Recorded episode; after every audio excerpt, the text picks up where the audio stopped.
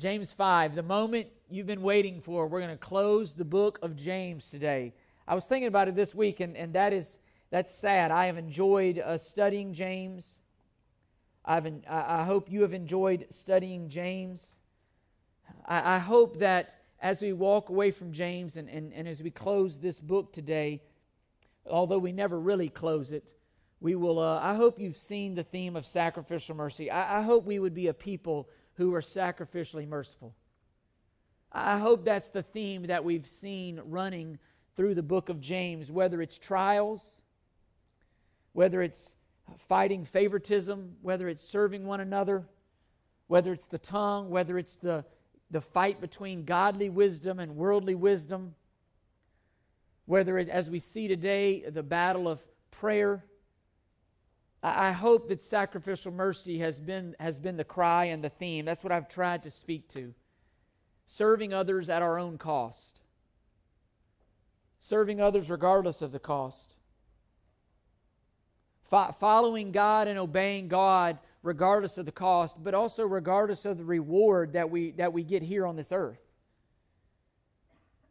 Just like we sang about in that hymn today romans 8.18 says i do not consider our present sufferings worthy to be compared to the glory that is to be revealed in us. One day the, the one day the counts will be settled. One day when we stand those of us who are believers in jesus christ we're going to stand before our, our savior. And, and we're going to hear well done good and faithful servant. And i promise you at that moment it'll all be worth it when we stand before our Savior. J- James is a hard, it can be a hard book to study because it exposes our sin. We, we look in the mirror, and guess what? Sometimes we don't like what we see. James gets in our lives, messes things up, challenges us. And I hope that I hope that what we can say today versus when we first started James is we'll never be perfect, but are we making progress? I think what James has been crying out for is a it's a joyful obedience. It's a joy to sac- be sacrificially merciful. It's a it's a joy to serve one another. It's a joy to do these things, not a begrudging. God's not out for a begrudging obe- obedience. He's out for a joyful obedience in his people. And, and our character through the study of God's word, through submitting to God's word is being conformed day by day, moment by moment to that of our Father. That, that's really the Christian life. Our character, taking God's character revealed in this book, applying it to our lives through the power of the Holy Spirit, and then God's character begins to show through our lives. It's, it's working out our salvation with fear and trembling. It's taking that which is on the inside and pushing it to the outside. That, that is the Christian life. It's not just a bunch of do's or don'ts. It's about, it's about our character. It's about showing off the character of our Heavenly Father that, who has adopted us through the blood of Jesus Christ. And even in trials, even in good times. And that brings us to, to the close of the letter. L- listen to what James says as he closes this letter and kind of brings it all together. He says, Is anyone among you suffering? Remember, these are a bunch of scattered believers, persecuted all over the place. Is anyone suffering? then he must pray. Is anyone cheerful? He is to sing praises. Is anyone among you sick? Then he must call for the elders of the church, and they are to pray over him, anointing him with oil in the name of the Lord. And the prayer offered in faith will restore the one who is sick, and the Lord will raise him up. And if he has committed sins, they will be forgiven him. Therefore, confess your sins to one another and pray for one another so that you may be healed. The effective prayer of a righteous man can accomplish much. Elijah was a man with a nature like ours, and he prayed earnestly that it would not rain, and yet it did not, and it did not rain on the earth for three and six months. Three years and six months. Then he prayed again, and the sky poured rain, and the earth produced its fruit. My brethren, if any among you strays from the truth, and one turns him back. Let him know that he who turns a sinner from the error of his way will save his soul from death and will cover a multitude of sins. Lord, as always, help me to go as far as this word takes us. Do not let me go farther than it takes us. Lord, help us to see the truth that you're revealing here. As you expose sin, as you encourage faithfulness, Lord, help us to trust you. Help us to take these words to heart. And Lord, at no matter the cost, help us to obey them. Help us to see the importance of prayer and what you've truly offered in prayer today. And we ask this in your name. Amen. As been is the case each week, I'm trying to help us to walk out of here with, with one central truth, one central idea, and you see it on your on your handout. It says prayer is first and foremost a constant fellowship. I want us to see prayer as fellowship. We, we got to see prayer as fellowship. It's not a genie in a bottle. It's not a get out of jail free card. It's fellowship. In the midst of all of life's circumstances, God has said, Get in here. In the midst of good times, He said, Get in here. In the midst of bad times, He says, Get in here. Let's talk. It's fellowship, it's intimacy. James is landing here and he's saying this it is only a strong fellowship with God that will enable us to be steadfast and immovable as we walk this journey as believers, as we're suffering, as we're persecuted, in a, in a land where we're aliens, where we're sojourners, where this is not our home. Philippians 3.20 says our citizenship is in heaven. He says it's, it's, it's intimacy, it's fellowship with God that's going to help us stand tall in the face of opposition. It's intimacy. And that intimacy exists through prayer. It's through prayer. As we look at this passage, I could spend weeks and weeks and weeks getting caught up in all kind of all kind of particulars here that that that scholars aren't in agreement over and, and, and that we may not agree on, but don't, we'll miss the point. We, we can get bogged down so far in the particulars here, and we'll miss the whole point of this passage. The central theme of this section is prayer. Every single one of these verses mentions prayer. The power of prayer. James takes everything he said about trials and, and sin and favoritism and all these persecutions and all these things that he's shown, and he, and he puts a bow on it with this prayer. Fellowship with God, intimacy with our Father, James is commanding that prayer be a central component of every believer's life. Listen, as I, as I was studying this, when we come to talk about prayer, nothing, nothing that I'm going to say today, except maybe at the very end, is going to be shocking. I, I know you're sitting there thinking, okay, I know I need to pray. I know it's important. I know I need to do it. But do you do it?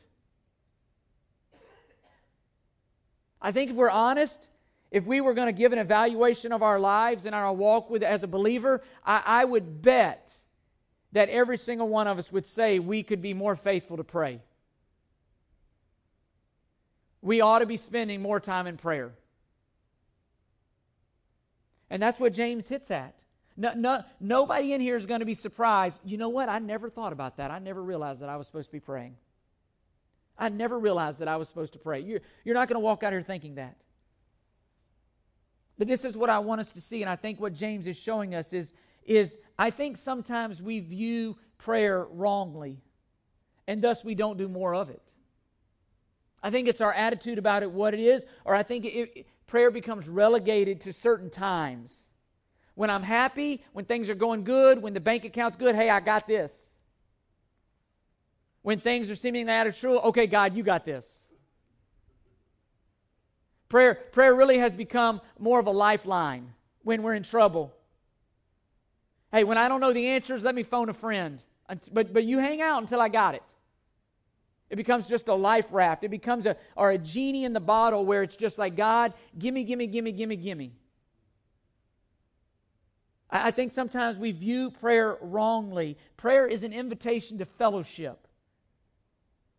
It's an invitation to commune with the one true living God. It's an invitation to be heard and to be helped by the King of Kings and the Lord of Lords.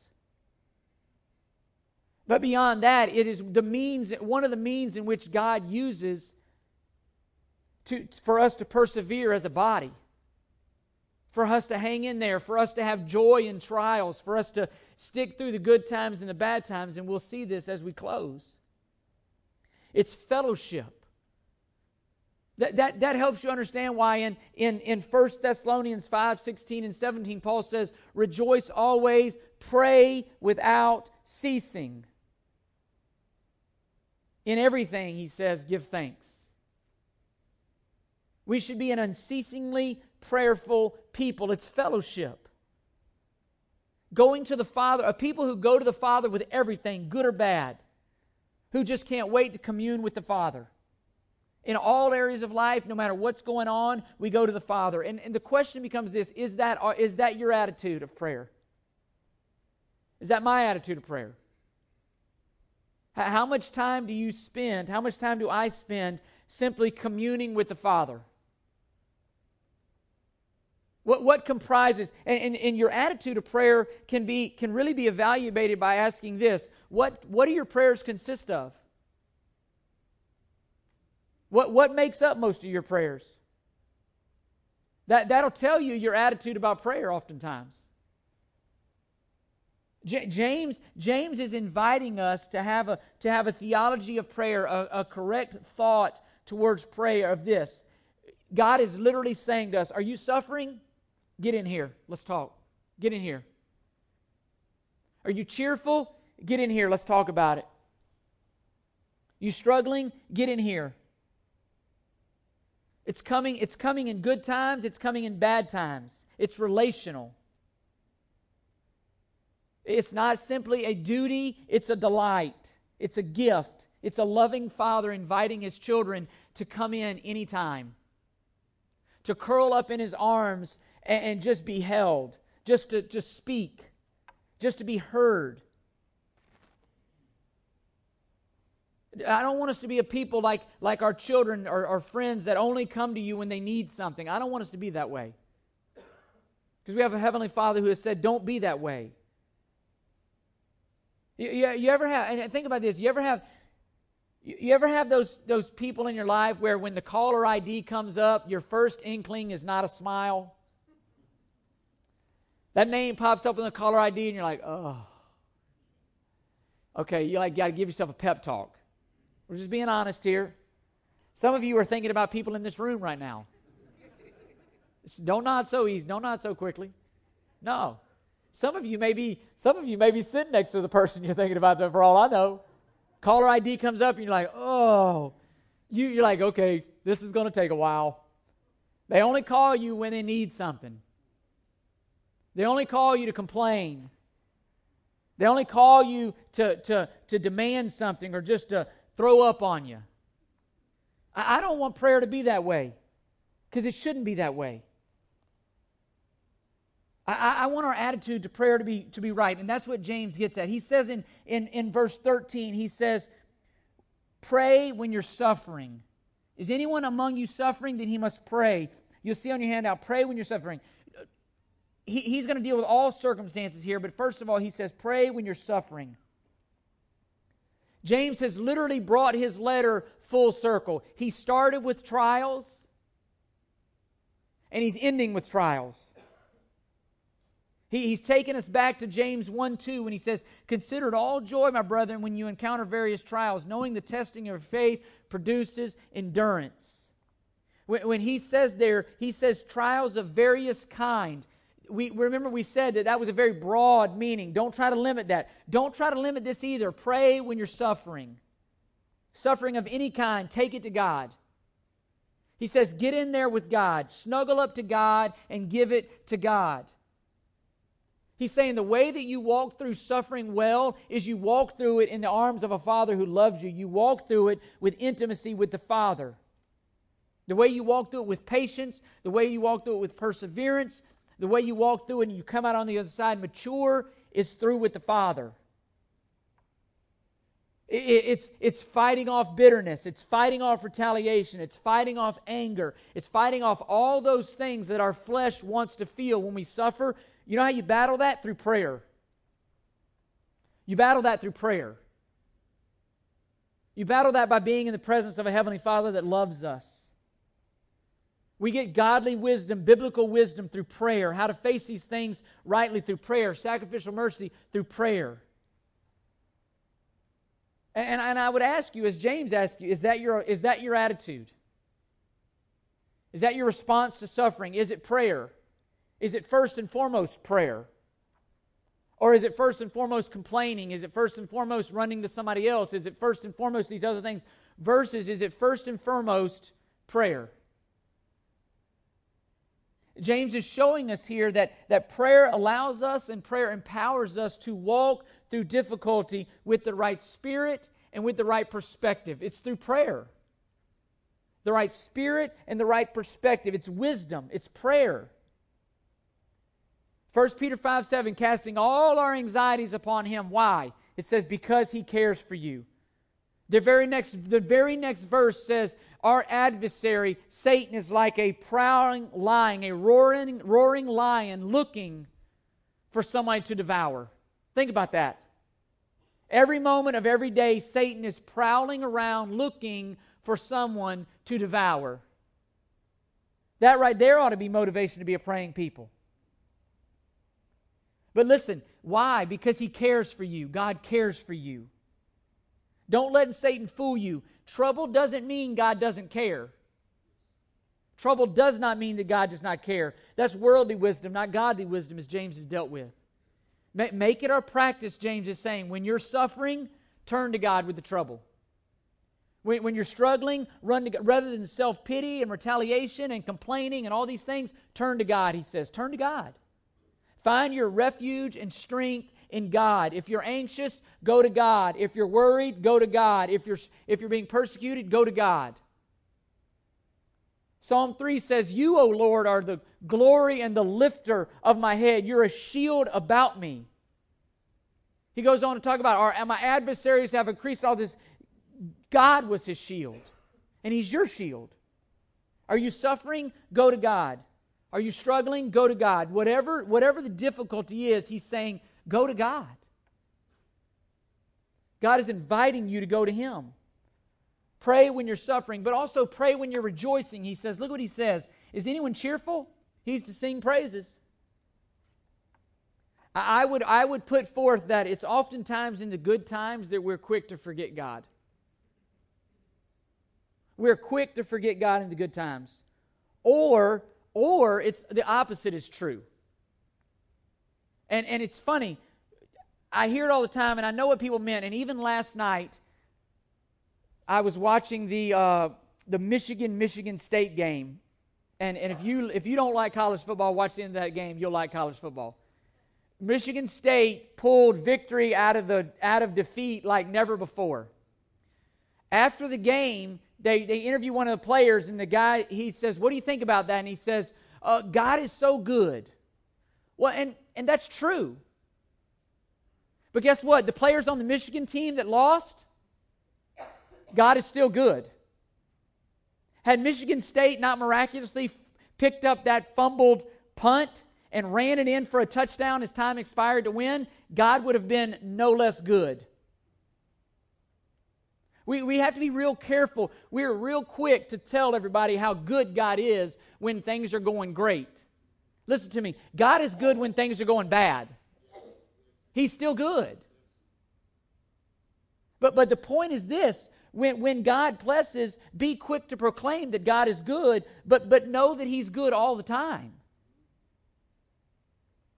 God is always, James is making this point. When you're suffering, run to God. When you're cheerful, run to God. God is always good and worthy of praise in all circumstances. That's the point James is making. He's worthy of praise in all circumstances. God is good no matter what happens to us. He's good. James has already dealt with that in, in every good thing given and every perfect gift is from above, coming down from the Father of lights. We live, we are in the midst of a war. We're at war. People, things happen in wars. We live in a fallen world. Satan is, in, in many regards, the ruler of this age. He's, he's, he's been given authority in that sense to, to, to seek to kill. He seeks and he kills, John 10, he says he wants to destroy. And there's a battle. The moment you professed Christ, you were taken out of his realm and you were put in a new realm with, under the banner of Jesus Christ. There's a war. Are you suffering? Pray. Are you rejoicing? Praise. Sickness and in health. God is good. Don't, don't let prayer, but listen to me, don't let prayer only be the cry of the suffering. In good times, praise Him. When we're suffering, pray to Him. In, in Acts 16 25, you have Paul and, and, and it's Silas. They're sitting in a, a prison. You know what they were doing? They were singing praises. In, in Philippians 1:12, Paul is sitting in prison and he says, Brothers, I do not want you to be unaware of my circumstances, that they have turned out for the greater progress of the gospel. Good or bad, Paul said, I'll praise you. Good or bad, you're making a way. You're taking the gospel. Literally, the word there is divine, the for greater progress. I was talking to Chad about that this morning, and it reminded me is the word there literally points to a divine woodcutters. In in in in olden days, way back when, when a sovereign, when a king was going from this city to another city, he would send a team of individuals and they would go out and they would pave the way for that king to get from here to there with no trouble. If it meant eliminating a forest, they would eliminate a forest. If it meant building bridges, they would build bridges. If it meant doing whatever it, whatever was needed to get from there to there, that team would go do it and take care of it. That's the exact same word that Paul uses for his circumstances. Do, do, do, do we see our circumstances as God taking the gospel from here to here? Are, are we so biblical minded and, and godly minded that we're like, okay, God, you can use me for whatever you need to take the gospel from here to there? If it's good times, great. If it's bad times, that's okay too. But take the gospel. This is not, you know, Paul and T- Silas sitting in jail singing, and we, everybody says, well, it's the jailhouse rocks and all this stuff. It's not this cute little story. They were, they were okay with whatever God did with them so long as the gospel was furthered. And if it meant I'm sitting in a jail cell sharing the gospel, I'll still praise Him. And when we see God's character, as it truly is, when we see the God, God of this word as He truly is, that will be our attitude. Perfectly no. Progress, yes, I hope so. I, I hope that we would get more of this than more of our flesh, good and bad in all things. When you're suffering, pray. When you're doing, when you're cheerful, pray. Look at what next he says in verses 14 through 16. Pray when you're sick. Is anyone among you sick? Then he was called for the elders. This passage of Scripture has, has different interpretations to it, trying to understand what, what is the oil there and, and what's going on. And we have to be very careful you know, uh, the Baptists don't want to go anywhere near over here to where maybe somebody had the gift of healing, and the charismatics want to turn this into, well, if you're sick, just lay your hands on them and you're automatically healed. Well, I don't know that either one of those are right. Because I've done, I've done exactly that. I've been a part of this where the person was healed, and I've been a part of this where the person was not healed physically. But listen to me, God is good. And the point, the point of what James is saying here is this there is power in prayer. Don't miss that. There's power in prayer. You, you have someone here who cannot make it to church, and thus the leaders of the church go to them. They are summoned to go and pray for the person. The elders would have been spiritually mature men. They would have been who guided the spiritual development of the church and the maturation of the church. But look, look at verse 15 and the prayer offered in faith will restore the one who is sick. What healed this person? The person or the prayer? The prayer. Why? Because the Heavenly Father who heard that prayer is the one who heals. It had nothing to do with the person. The prayer healed that person. According to verse 16, not, not only the leadership and the individuals were to pray, but look at verse 16. Therefore, confess your sins to one another and pray for one another. So at the same time the leaders are praying, corporately, guess what? Everyone in the church is praying. So you have tremendous power there. But the power was in God to whom they were praying. Do not think for one moment that if, if I do this or that, that, that, that the power lies in me. As long as I do this and that right, the power is in God. The power is in the goodness and the character of God. This is the only time outside of Mark 16, 613 rather, where the, the disciples in Mark 16, they were casting out demons, they were anointing with oil. This is the only time that this is mentioned outside of that. And you got to be careful. What, what is James teaching here? I think what James is teaching here is pray for one another. Pray. And James goes to great lengths to, to make us understand sickness is not always directly tied to sin. He says, if you've sinned, if he has committed sins, not necessarily always tied to sin. Are we sinners? We are. And do we suffer because of our sin? We do. And sometimes we're suffering directly. You can look at 1 Corinthians 11. Why were they sick? Because they had taken the Lord's Supper in the wrong way. Sometimes we are sick because of sin, but not all the time. In John 9, there's a man born blind, and they said, Who sinned, this man or his parents? Jesus said, Neither one of them sinned. This man's born blind, that I would be glorified in this moment right here. Nobody sinned. But the point James is making is pray. There, there's no certainty that this is connected to sin. Again, he says, if he has committed sins, they will be forgiven of him. He's saying, search your heart. Search your heart and be real honest. It might be, but it might not be. But, but look at what it says. The prayer offered in what? Verse 15 faith. Only the prayer offered in faith will be answered. That's exactly what James said if any of you lacks wisdom, 1 chapter 1 verse 5, let him ask of God who gives to all generously without reproach, it will be given, but he must ask in faith without doubting. Faith. Faith. We, we need to be a people who trust the character of our God. There, there's a theology out there that says that takes this and says, well, if you just had enough faith, God would have healed. That's bogus too. It's about God's will. And that faith there, in many ways, is just trusting yourself to whatever God you decide to do, I'm okay with. Your will, not my will. I'm trusting you, Lord. I'm asking you in faith that you would do this, but I'm going to trust you even if you don't. But the, the, the, power is, the power is not in the person praying, but it's in God who answers the prayer. That's what James is saying. The power is in God who answers the prayer. I mean, the one, the one, the one praying here, they would say, well, you know, if you had enough prayer, if you had enough faith, sick person, you would have been healed. Interesting enough here, the person who's praying, it talks about their faith. It doesn't even mention the sick person's faith. So that's bogus too. This is about God. This is about trusting the goodness of God. It's about God's will being supreme in the matter. It's about us being submissive to whatever God chooses to do.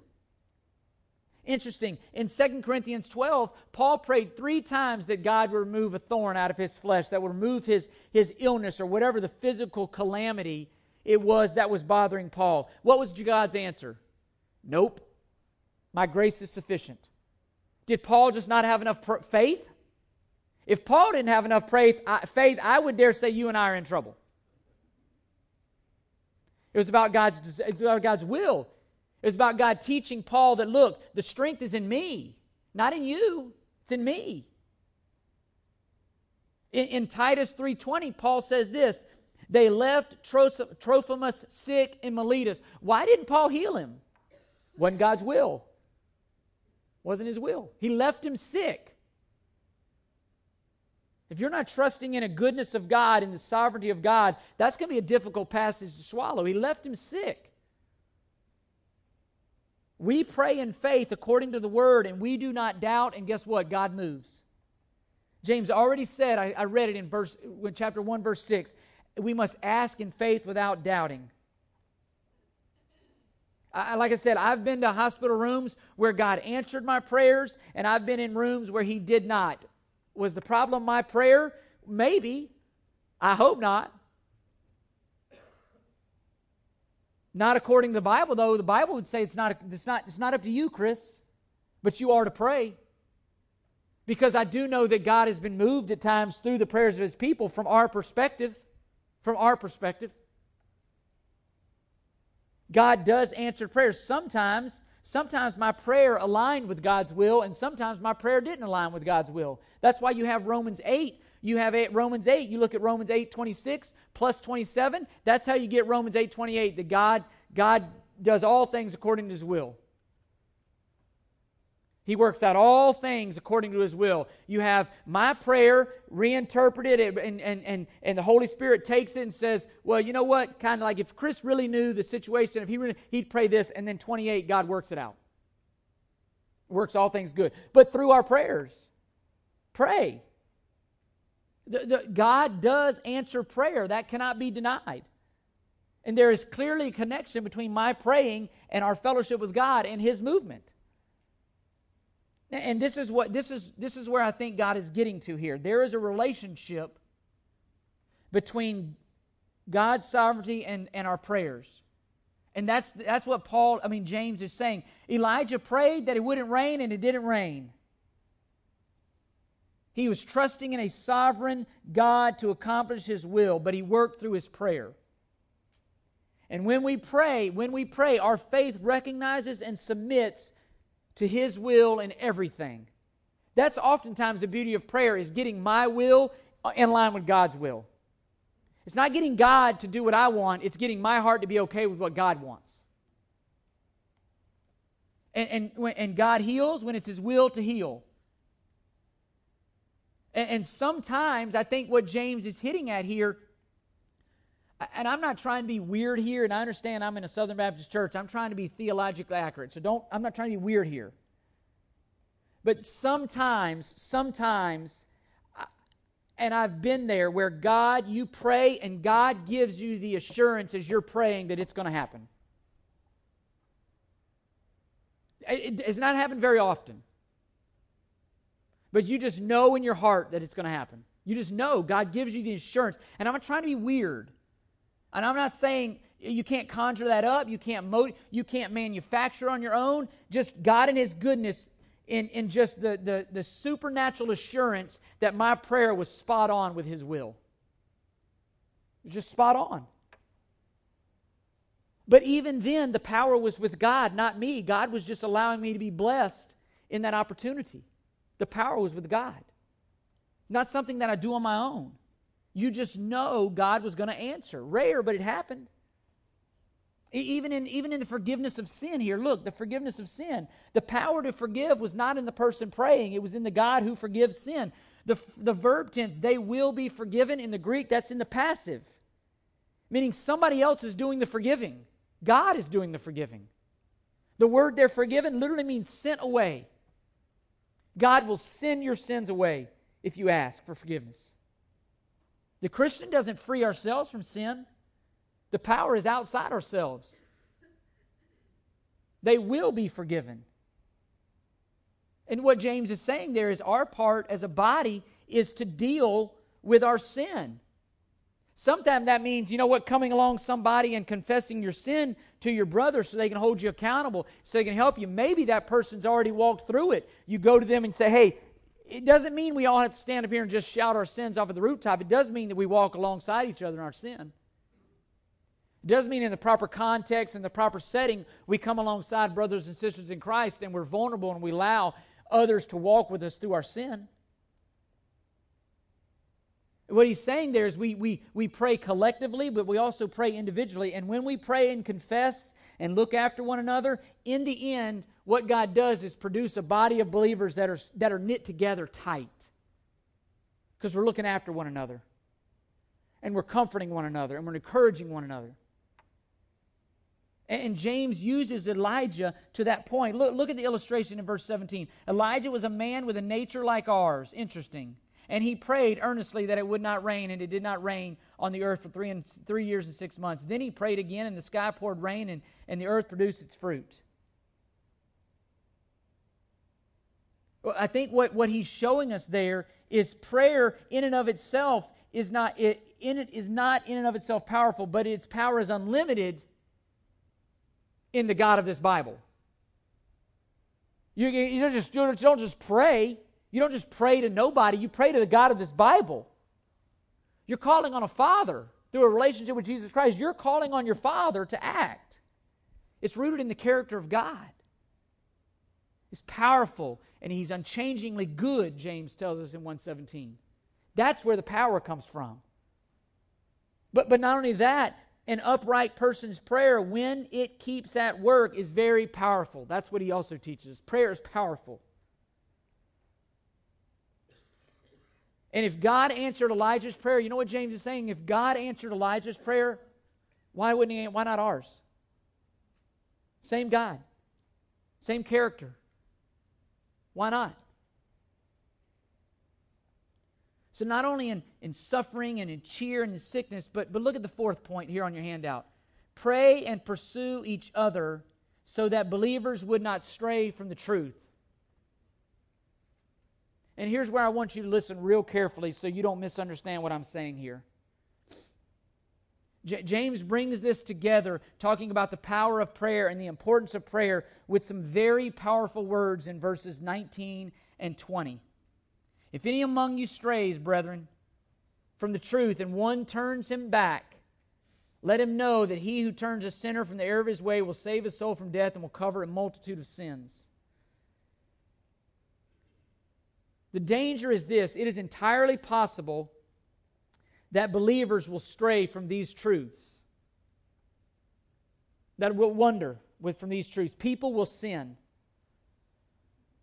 The, Greek word here is most con- is is not used for accidental, but for a deviation. It's not an accidental sin here like you would see in Galatians 6. The word here is different. It's for a it's for a deviation from the truth of the gospel. They've deviated from the truths of the gospel. It's a deviation from the faith. What James puts forth here is the danger of straying from the truth of the gospel, and it's serious. Spiritual death, he says. This is a person who, at the very least, James addresses as brethren, at the very least, outwardly identified with Christianity, was, was amongst the community of believers. And when they stray, listen to me, the, our role here, the importance of the church here is when they stray, we must help them come back. That's why we gather. We must bring them back.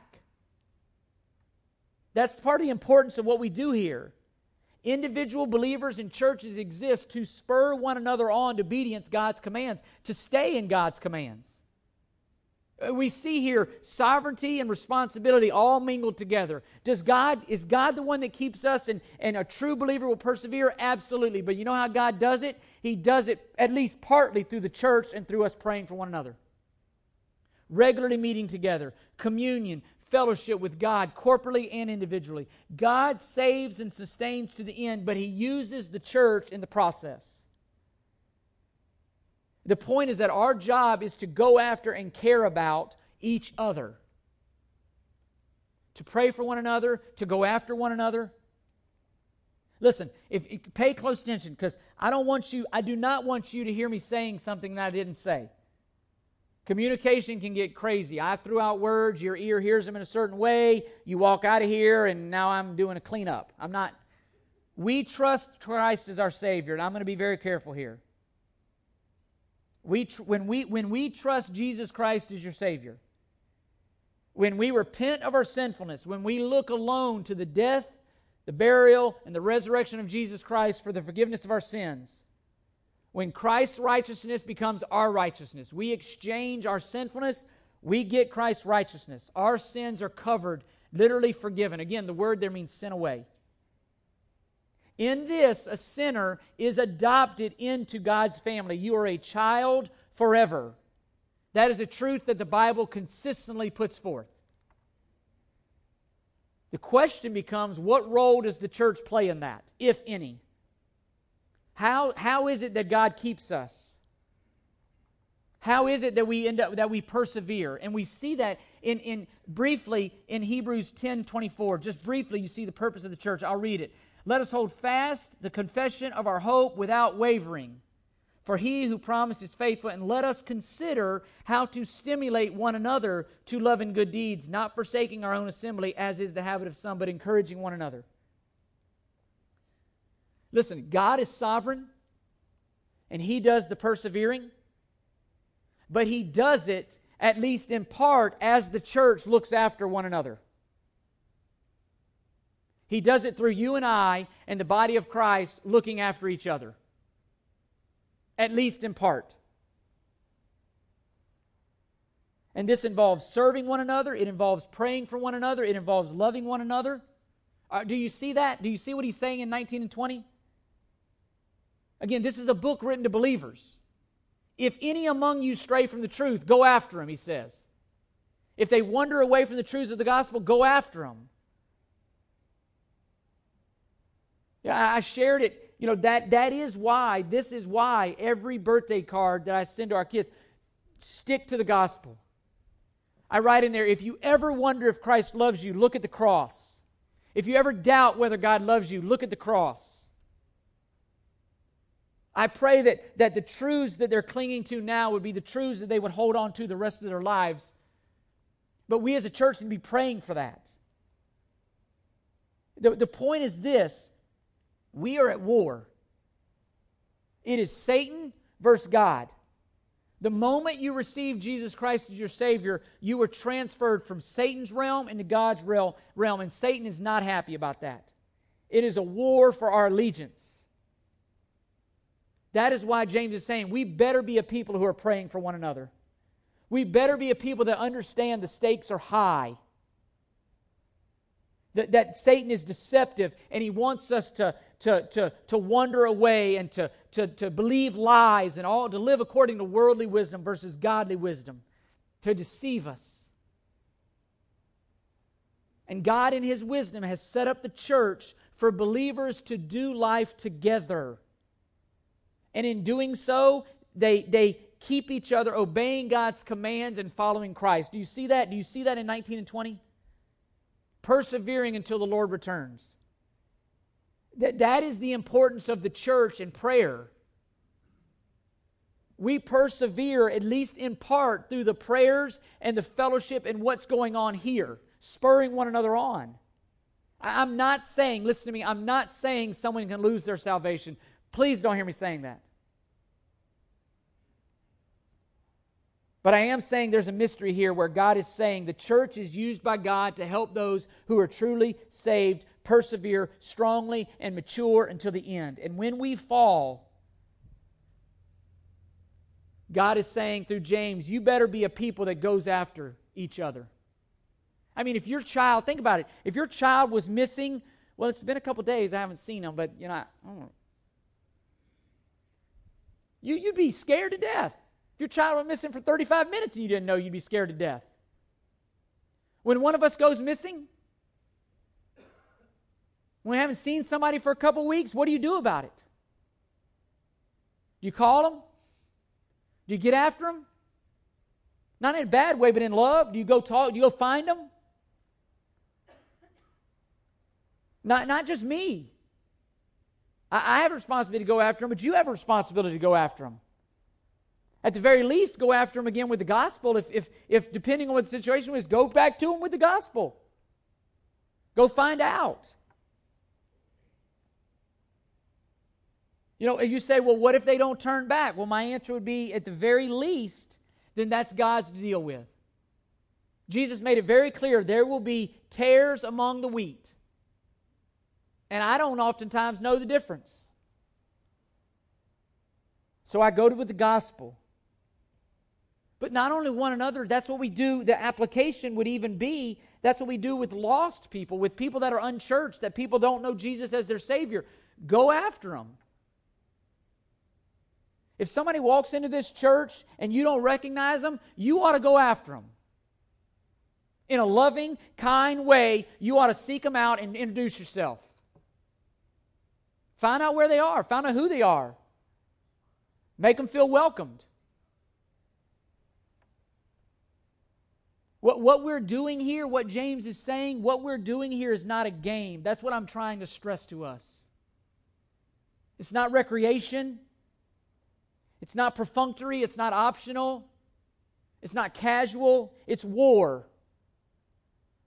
We, we are fighting hell and Satan together. We're coming together so that we can scatter well. We're coming together to spur one another on, to attaboy, to hang in there, to keep at it, because when we go out there, Satan is going to want you to quit. He's going to want you to walk away. He's going to want you to just throw it. He's going to want you to do a lot of things to deceive you. We gather so that we will scatter well. We are preparing for war here. We are soldiers preparing for war, encouraging the fight. And we gather, at least in part, to prevent wandering, to, so, so that we could scatter and, and, and do well and be in line with the gospel and what God has called us to do. Listen to me, when we come after you, just know it's out of love. I hope it'll be out of love. And I hope you'll receive it as in love. When, when you've been gone a couple weeks, I hope you'd get phone calls. I hope people would call asking, Where are you? And I hope you would receive that in love because we just want to check in. They might be caught up in sin. And guess what James is saying? Whoever you turn them away, bring them back. It might be that they're sick. It might be a ministry. It could be a variety of things, but go after them. As, as we close, I hope you see that praying for one another is so vital. That's the point I'm trying to make. We're at war. And as I thought, why don't we pray? It, the two words kept coming in my head. Why, Lord, why don't I pray more? When I struggle with that, why, couple couple things, and, and here were the two words, and you see them on your handout. And I've kind of put them in a prayer request. I pray that we will see the importance of community of believers and be desperate enough to pray for one another. I'm not sure we're desperate enough. I, am not sure we really see the battle that's going on. I'm not sure we're aware of the battle that's going on at all times. And we think we're good on our own. We think we're okay. We think we're, we're better than we are. There's a battle going on for your kids, for my kids, for you, for me, for the world. I pray that we'd be desperate enough to see God glorified that we'd pray. But secondly, I think it's a love issue. I pray that we would see the importance of the community of believers and love each other enough to pray. Here's what I've noticed when something happens to my wife or my kids or my immediate family, I got no problem praying. You know why? Because I love them. And I love them a lot. And if we were honest, what, what some of us need to conf- is, is God created me in love in each other, a love for one another, that we would pray. So as we close, I, I just ask you, how you doing? How's your prayer life? Are, are you desperate enough to pray? Do you love others enough to pray? Think about this. When's the last time that you took our directory and just went through it and prayed over every family that was here? When's the last time you just looked at the pictures and the names and just prayed over their families? Uh, we need to be a people, James is saying, in the midst of this battle to pray. It's interesting, even in John 17, you see Jesus himself praying for you and for me. And you can go there in John 17. He says, I do not ask on behalf of these alone, but for those also who believe in me through their word, that they will be one, even as you are one, and I in them, and you are in me, that they will be one in us, so that the world may believe that you sent them. Unity, togetherness. I pray that if a lot of things would, would would qualify us as people, would describe us as people, but more than anything, I pray that we would be a praying people. I pray that we would love each other enough, that we'd be desperate enough for God to, to be glorified in our lives, that we would pray. That we'd be desperate enough that we would finish strongly, like Paul said, that we would not hypothetically or, or, or really make a shipwreck of our faith through praying. The Bible is very clear in the la- in days to come. He says apostasy will be huge. There will be people deceiving, deceiving, deceiving. May, may, we, may we stay true at least through the prayers of each other. Obviously, God is sovereign, but may, may we be a praying people.